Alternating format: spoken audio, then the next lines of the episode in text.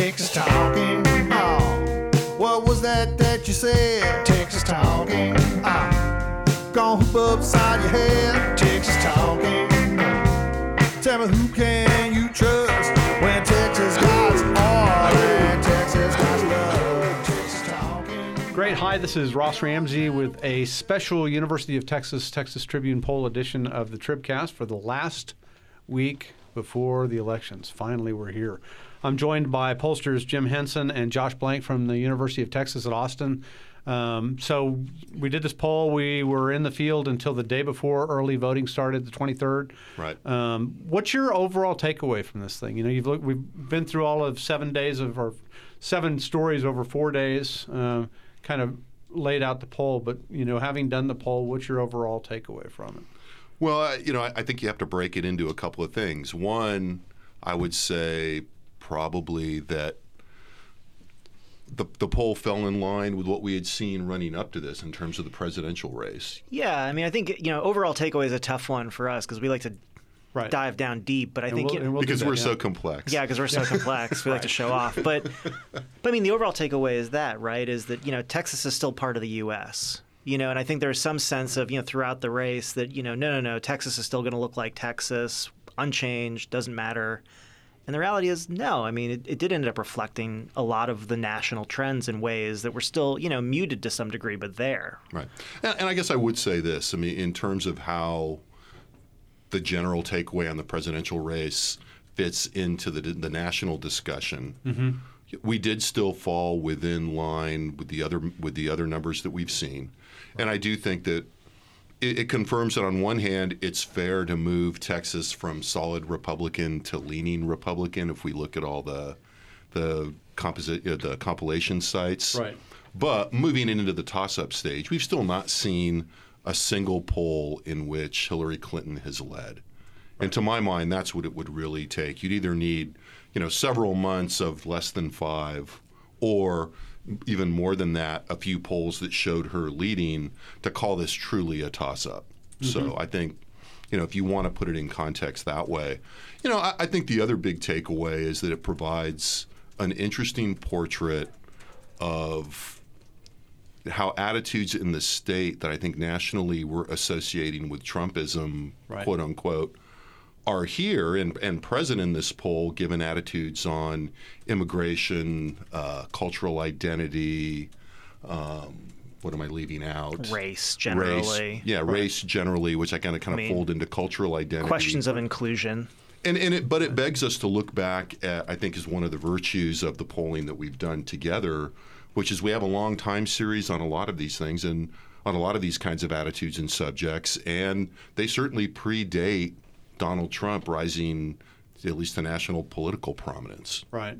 Did you sense? I mean, you know, to the extent that Texas is closing up, right, and and to the extent that there's less distance between the Democrat and the Republican in this, is the state changing or the candidates? Is this is this a the candidates or is this the politics of the state? It seems to me it looks like it's more the candidates, and, and in particular the Republican.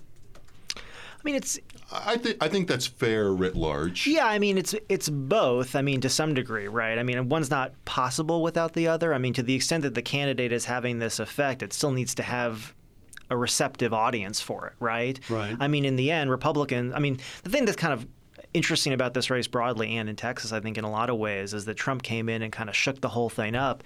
And the question became, you know, so what are we going to learn about this? And the thing we kind of seem to be learning is that, you know, party ID is still king right? People's partisan identification still drive most of what they do. Right.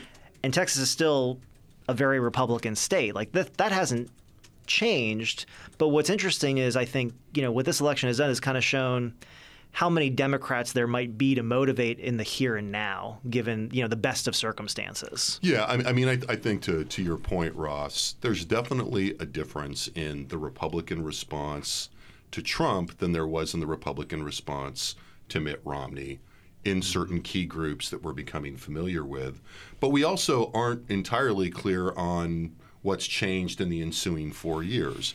We know there hasn't been a sea change. We know that demographic change is Right. taking place, but it's taking place slowly, and it's taking place in the context of a very unevenly mobilized electorate. In other words, Latinos aren't showing up to vote nearly as much as other groups, Right. and that's that's providing kind of a buffer. They're a much smaller. large. They're a much smaller part of the electorate than they are of the population. But we also, but we also know that said that uh, Donald Trump is running much less strongly among women overall, at least in the polling, than did Mitt Romney by a pretty big chunk of votes.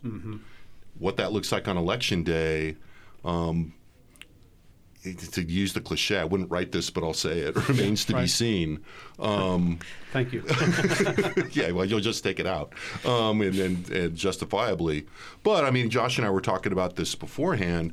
But even that is pretty complex when you look at where Republican women are vis-a-vis Donald Trump and vis-a-vis Republican men. Yeah, it was one of the striking things in the poll was that you know we kind of you know there's sort of this this idea that you know and it's not untrue that you know men seem to generally be a little bit reticent about Hillary Clinton, but not Democratic men and not in Texas. I mean, so Right. Democratic and Republican male men and women look the same. I mean, generally across the board, Republican men and women look a little bit different. But what's interesting is that it's Republican women who have been more positive towards their party, towards their nominee Kind of holding the line. kind of holding the line and actually are acting as better partisans. Now, now we were kind of talking about this sort of a chicken and egg thing here. Is this, you know, they love Trump so much, or is this because they're Repub, you know, and therefore, you know, that's part of why they're Republicans, or is it they're Republicans and they're just trying to kind of get their views consistent with their partisan identification? It's kind of I don't know, but it's sort of a pretty interesting finding underlying the poll. So do you read this? I mean, this is a broad way to put it, but do you read this as a Trump versus Clinton election or as a Trump versus Trump election? I mean, in some ways, it seems like he's his own obstacle. Well, there's a little bit of both. Yeah, I mean, there's a, I definitely. mean, Trump is fighting to to keep people in the fold, and he's certainly not, at least in the polling, done that as much as your Right. more run of the mill Republican candidate. But on the other hand, Hillary Clinton is showing an, another surprise in the poll that we've talked about is that um, Democrats are are maybe surprisingly unified behind Hillary Clinton. Now, people might I could I could imagine people out there saying this isn't surprising, and you know Hillary Clinton is always has roots in Texas, has been popular. I've always thought that was a little overestimated. Right. Um, well, and the data showed it was overestimated. I mean, that's I mean, part, it was in the data at the time. I mean, that's partially true too. I mean, that's the point. We look back at this, you know, a while a while back when sort of the whole, you know, well, you know, when Clinton kind of mentioned Texas as one of the places she might flip. You know, you look back at the data, and among Democrats, you know, Clinton's favorability numbers were about where Wendy Davis's were. I mean, it's not it's not as though she was, you know, outpacing sort of just standard Democrats in the state in some way that made her unique. Uh, you know, so And there was the Sanders challenge, so don't beat myself up about it. right. yeah, I mean, there you know there there was the Sanders challenge, Right. And I think that did have something of a it certainly had an effect on her numbers, but she won you know pretty handily here, as we remember. Yeah. And I think that has turned out to not be much of an impediment, and the Sanders voters have come around. And we got we got a question from Albert. Um, and this kind of goes to some of the underlying stuff in the in the survey. I'm an Ann Richards Democrat. What happened to Texas in 25 years? Is gerrymandering responsible for the ultra conservative control? It looks like Texans on the issues are with the the conservative candidates. Yeah, I mean, and, I, and, and without getting to gerrymandering and all those kinds of things. Yeah, I mean, I, I don't think you need gerrymandering to explain the Republican advantage, but it does explain the magnitude of that advantage in institutions. I mean, Right. if I'm looking at um, probably the more the most important factor institutionally or in terms of behavior, not institutionally, I'm probably looking more at turnout as the culprit here, more than gerrymandering. Though gerrymandering certainly helps. Yeah, I mean, it's a complicated question without a simple answer. I mean, obviously, what you were kind of saying, I mean, just more succinctly, I mean, in statewide races, gerrymandering doesn't matter. I mean, Right. not directly. I mean, indirectly it matters, right? In the sense, if you're sitting in some non-competitive, you know, district, maybe you don't turn out to vote. Why but, get off the couch, right? Right. but the reality is, I mean, I've been thinking, you know, this might cut the other way in an election like this. I mean, if you're one of the many, many Texans sitting in a non-competitive, safe Republican Texas House, Texas Senate district, where there might not even be a challenger, and you're looking at the top of the ticket and think, boy, this doesn't really represent my brand of republicanism, it actually probably decreases the likelihood that you're going to turn out in the statewide race. Right. So, you Yeah, know, that- it- yeah, it's ironic. All things being equal, gerrymandering may actually be hurting the top of the ticket this time. right. Well, that's interesting. That's interesting. Well, let's talk about some of the underlying stuff. So, what did you see in the? I mean, we had a couple of conversations over the over the course of the week. uh, chicken and egg kind of conversations. Is this Trump leading people to these views, or is Trump tapping into views already held?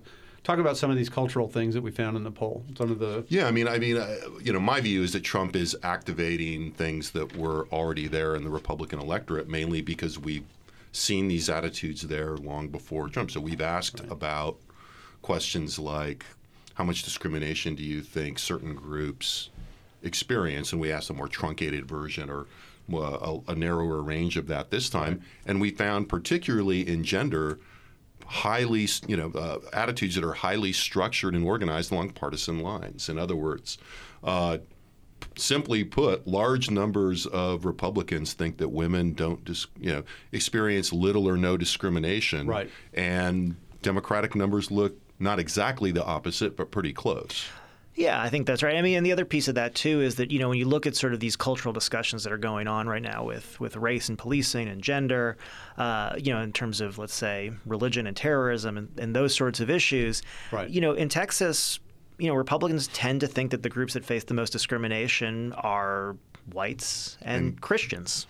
You know, and really Christians is the main thing. Same thing with conservatives. Right. And to speak to your sort of these, you know, pre-existing attitudes, I mean, you know, when Trump announced in June that he was running and sort of, you know, obviously talked about the rapists coming across the border, you know, I mean, some of the things he was saying, it was really easy to kind of look into our historical polling and say, you know, this is, I mean, for me, I'd say this is a guy who's been looking at the polls and who's been looking at the crosstabs Right. because, at least in Texas, and I think a lot of at least southern and more Republican states, there's a lot of support for very restrictive proposals on immigration. It's really hard to see a proposal that is too restrictive for the Republican electorate, at least especially in like a border state. And, and, and those attitudes, those clusters of attitudes on issues, and you look at them with through the lens of party, through the lens of the candidate. You mm-hmm. know, it's it's hard to really sort all that out. I mean, there's party ID, there's the issues, there's the personality of the candidate at the top of the ticket right now. right. And what's adding and what's subtracting to Trump's numbers are pretty interesting to sort out. And particularly, and then it's even more interesting if you think about what does this look like a year from now in Texas as people are beginning to line up for the general election in the state. Well, and there's some other things in between now and there. There's a, you know, the legislature I would expect is going to get into race and community policing, for example, and the numbers there were starkly partisan. Um, You know, when you asked about the attitudes toward the Black Lives Matter movement, um, and then a little bit more generically, when you ask about would you rather fund training for the people who deal with police or training for the police who deal with the people. There were also some partisan breaks there. Can you talk about that a little bit? Yeah. Legislature is going to deal with that, I guess. Yeah, I mean, I think on the on the on the policing, I mean, that was inspired in part by the national conversation, but in part by a very direct policy question that happened in a Texas in a Senate committee hearing Right. a few weeks ago, when we and you saw that This is when John Whitmire from Houston Right. came in and said we, we want to have some courses. I can't remember where he did it, at uh, U of H or, or high school. well, I think he I think he said they wanted to do it in high school. Right. This discussion's been going on before proposal. Whitmire brought it up. I mean, they talked about it at the Texas Tribune Festival and the race Right. and policing panel. I mean, this is in the ether as a as a is an issue. Right. Whether you need to te- tell people how to behave when a cop pulls you over and all of that, you know. Right. to- you know, which is probably not a bad idea, just generally. Right. But- well, I had somebody I had somebody mention to me that that was part of the driver's training that they took in another state. That when they took driver's ed, they, they had a police officer come in and tell them how to act. Uh huh. But I, it, you know, it's one thing to have that be incidental or a part of a, of a class. That really wasn't, I think, the tenor of the discussion. Right, it's given context, wh- right? given where we are Right. now and, It's- and it's what we're talking about. But right. we but we did see, you know, a lot of a lot of partisan structure in that, so that on that when we asked about you know whether you should educate Texans or educate the police, uh, Democrat, you know, only 15 percent of Democrats said you should educate Texans. 70 percent said you should educate the police. Right. You look at Republicans, uh, and this is you know interesting in terms of of the political culture in the state. 50% of Republicans said educate Texans, 23% edu- said educate the police, but 28% of Republicans were don't know, which I think is picking up, you know, some cross currents and ideology in the in the Republican yeah, and Party we in particular. in and we've Texas. polled previously and seen. I mean, there's high levels of support for you know sort of law and order institutions like the military and the police in, Mm-hmm. in Texas, and then especially among the Republican electorate in Texas. Right. right. But but I think you don't see the exact mirror image because there is this individual rights currents Uh, that that you know do make people a little bit reticent to say that you know we ought to be instructed how to obey the police. You know, Right. if, You know, they you're, were- you're very individualist. these were you know they were very um, clear differences when you asked a straight up question about the Black Lives Matter movement. I think 90% of Republicans Yeah, had an eight- unfavorable 89. impression of that. 89%. Yeah, don't exaggerate. Sorry. Uh, I want to be fair. I want to get that other percent in there.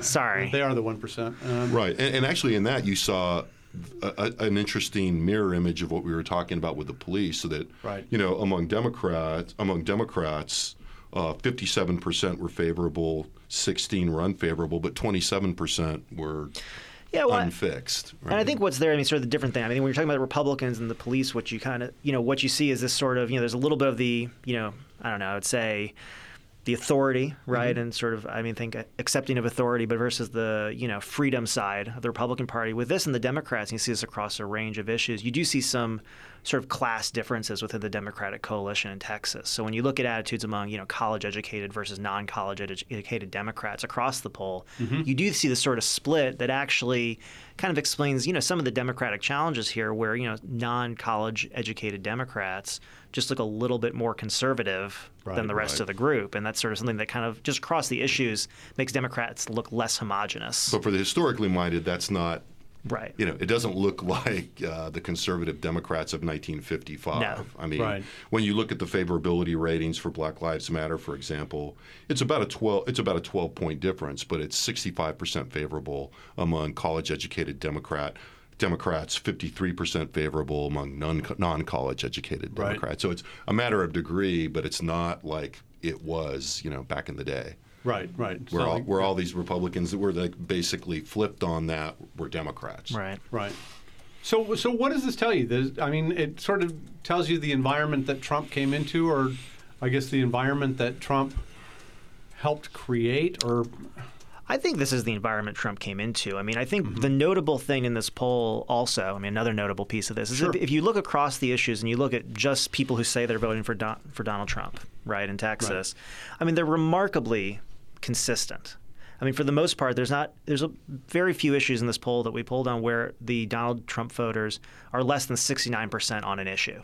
Right, so they're usually in the neighborhood of 80, 90 percent, you know, basically together Right. you know, which is not the same for Clinton. Now, the difference is, is that the Democrats are behind Clinton, whereas Republicans clearly are a lot less so. So a third of Republican voters have a negative view of Trump. right. It doesn't mean they don't agree. Everybody agree, seems to agree on the issues. It's about the candidate that Yeah, they've but got. that guy, that's yeah, that right. guy. I mean, that goes back to being able to separate out issues, party identification, the candidate Right. himself. In Right. the case of Trump. I was a little thrown by Republican attitudes on trade. Right? You know, it's it's supposed, you know, it's a free trade state. You know, at least so we thought, right? I think for good reason. I mean, I you know, I think you and I talked about this. We polled on this when we did the the UT Texas Tribune poll in June, and these numbers moved a little bit, but they were not remarkably different. Right. It's it's a pretty astounding historical shift Mm-hmm. to my mind from the height of the Cold War consensus, the post Cold the Cold War and post war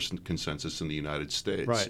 where free trade was the consensus uh, in both the Demo. You know, I mean, there there were content, there were dissidents in each party, Right. but really the middle clustered in a big way around free trade and an international regime in which Right. the U.S. was squarely at the center, um, both of economic relations and to, and to a certain degree national security relations, and that's switched in a couple of different ways in which you now have.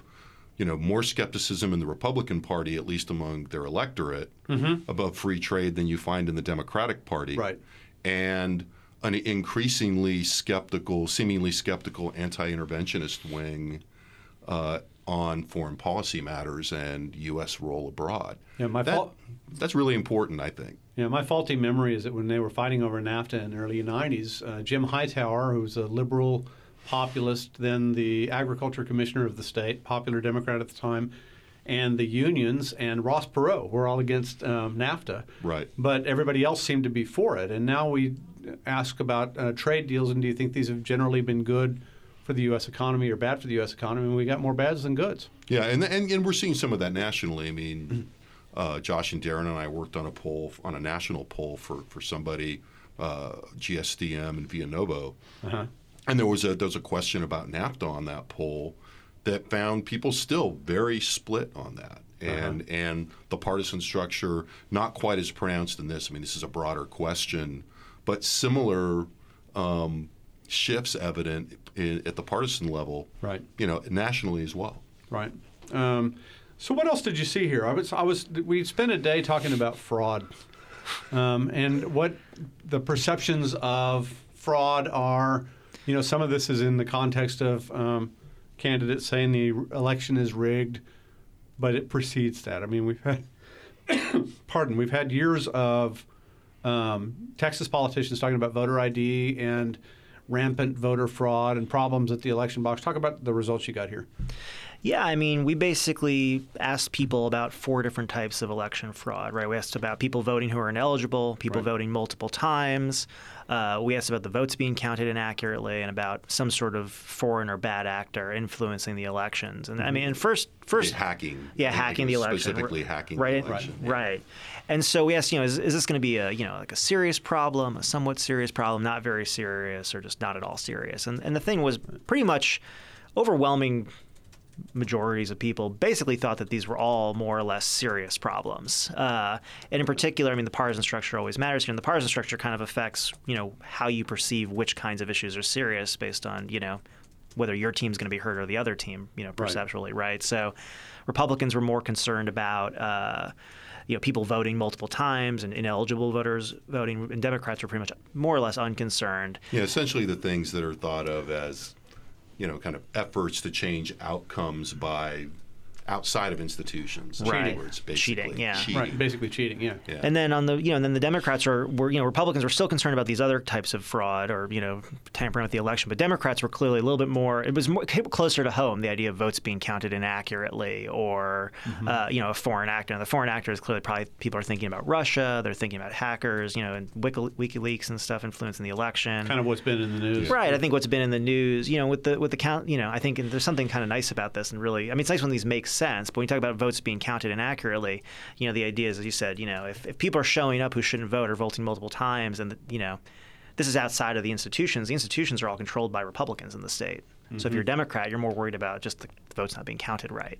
You know. And they're, you know, I mean, I think they're, it's, these were an interesting mixture, I think, of, you know, tapping, again, tapping into something that's there and it's kind of an underlying uh, concern, set of concerns about the electoral system. Right. But kind of parceled out or focused by slightly more proximate causes, probably. And by mm-hmm. slightly more proximate, I don't mean yesterday or today, although with some of that, certainly with the hacking of the election of the, of Right. the electoral system, that's Right. that's definitely picking up on all the talk about cyber warfare and all this. I would I shouldn't say definitely, but that's got to be part of what's going on here. But you do have, you know, this general sense that it, that is channeling an overall kind of anxiety, or not anxiety is the wrong word, overall doubts about the electoral system. Right. But they sort out differently depending on where you're sitting. Well, the answers seemed more intense than I expected. I wasn't surprised that people were sort of like, "Yeah, I, you know, generally worry about that." But the way the questions were phrased, do you think this is going to be a problem of some severity? Yeah. You know, varying severities in this election, this in a couple of weeks, and there Yeah. were a lot of, um, yes, I'm very seriously worried about that. yeah, to use the technical term, people are pretty jacked up about it. yeah, right. You know, I mean, It's a I pollster- think it's hard. not, term, yeah. It's hard not to see that. I mean, and, and you know, we really, and hats off to Darren who's not here today. I mean, I think we were thinking about asking a question or two in a more general sense to try to tap into just, you know, is Trump's talk about an election being rigged taking? Right. And it was Darren's idea to, I think, slow it down and parse it out. And we sat together and parsed it out. And I think we were all, you know, they're they're they're among my favorite results in this poll in terms of having a lot of clear structure and feeling like we structured the battery right. I mean, I, Yeah, I thought they Yeah. were fascinating. We started with, as I remember, back as when we were back when we were talking about this, we started with one question. You know, something like, "Is there fraud in elections?" Right. Wasn't that bad? Well, the, Yeah, That was probably my Jo- version. Josh is right. less impressed, but I like. it. Well, I mean, the problem is, and it was, the, con- it was part of the conversation we had, which is you say, okay, so this is a serious problem, but then the follow up is, okay, so what, right? I mean, is this is this going to affect the outcome? Is this? Do you think that these problems are going to Right. change what what you know would have been the outcome to the election here in Texas, nationally? You know, I mean, and that's sort of. I mean, it's sort of different, and the problem is, is Although you- not to get too far in the weeds, it would have been hard to have asked all these questions and then and then said, "Oh, hey, and so by the way, you think these problems are going to affect the election?" yeah, Well, it's a little bit. Well, no, you know, but are that- you well, that- the thing in the closet? would've Yes, I am. Are you afraid it's actually going to eat you? It's like actually. But I think that's the pro- I think that's the issue with this whole this whole area is it's just it's just very it's a complicated area to poll in a lot of fraught. ways. It is it is quite fraught. Well, this kind of goes to fear. We've got a question from Lorena who says, "Why does the Texas Secretary of State perpetuate one instance of fraud being too high?" This kind of goes to this question of this rolling conversation that we've had about rampant voter fraud. I think is what the governor has called it. Um, isn't the stage sort of set for someone like Trump? I mean, well before he gets here, to, to come in and say, you know, well, we have a we have voting integrity problems, and for a lot of us, it goes all the way back to 2000 with the Bush Gore election. Well, and I think that's what I meant. I mean, to answer Lorena's question, I mean, I think that that's what I was trying to get at in terms of there being these proximate factors that are amplifying different aspects of this for different people. Mm-hmm. Right. So, I mean, I, I think it's probably likely that there are still some Democrats out there that are still do remember 2000 Yeah. and and and it's still a little or even if they don't remember it literally that's still kind of in the partisan ether Right. Um, you know, I, you know, I don't. Secretary of State is doing his best to be nonpartisan as a partisan appointee, Right. but I think, you know, some of the things that he has emphasized in his public pronouncements and in some of the things that we've even seen him do personally, do to me tend to shade into problems that are not there. And when pressed on that, he has taken a more philosophical position Right. which I think is fine to say. You know, I mean, the philosophical response One is instance of fraud is too one many, instance right. is too many, but I think there are other more institutional ways that that's been sorted out, and the the Supreme Court seems to have.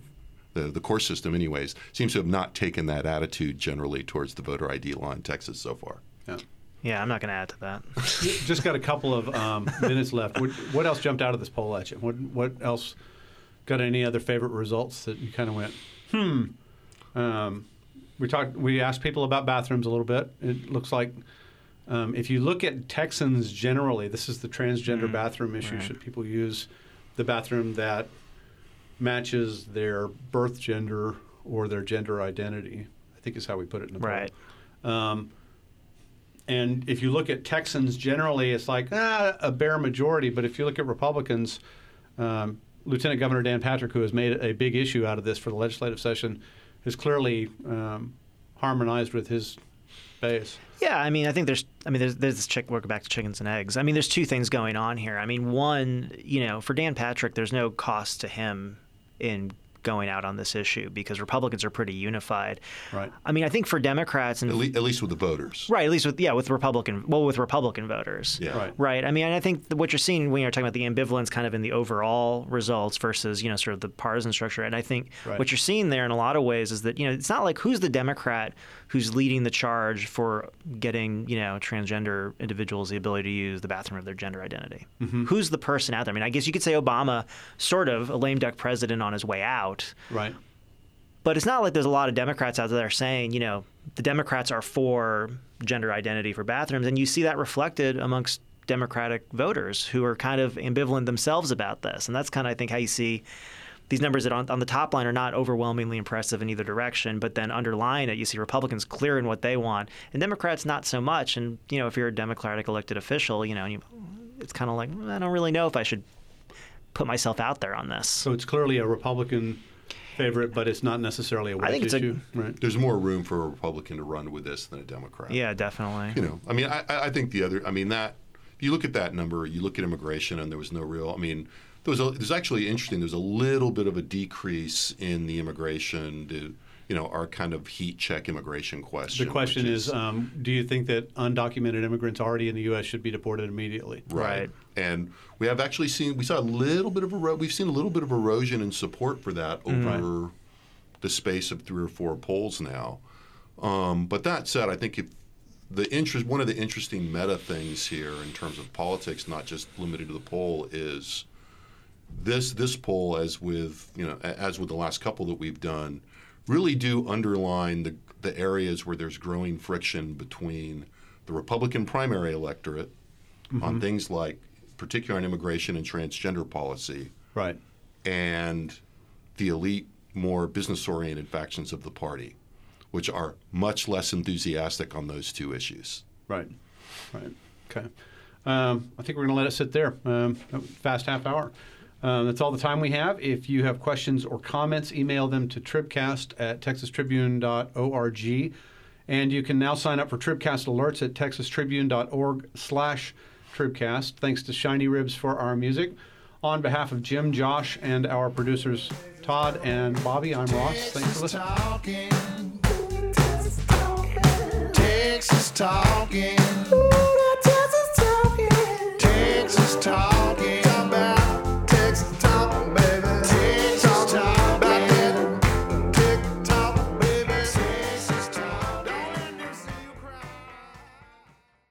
I'd prefer you didn't do it. USA, USA. Well, I, by the way. I think that worked well for both of us. That was nice. He's doing very well. It's all downhill from here.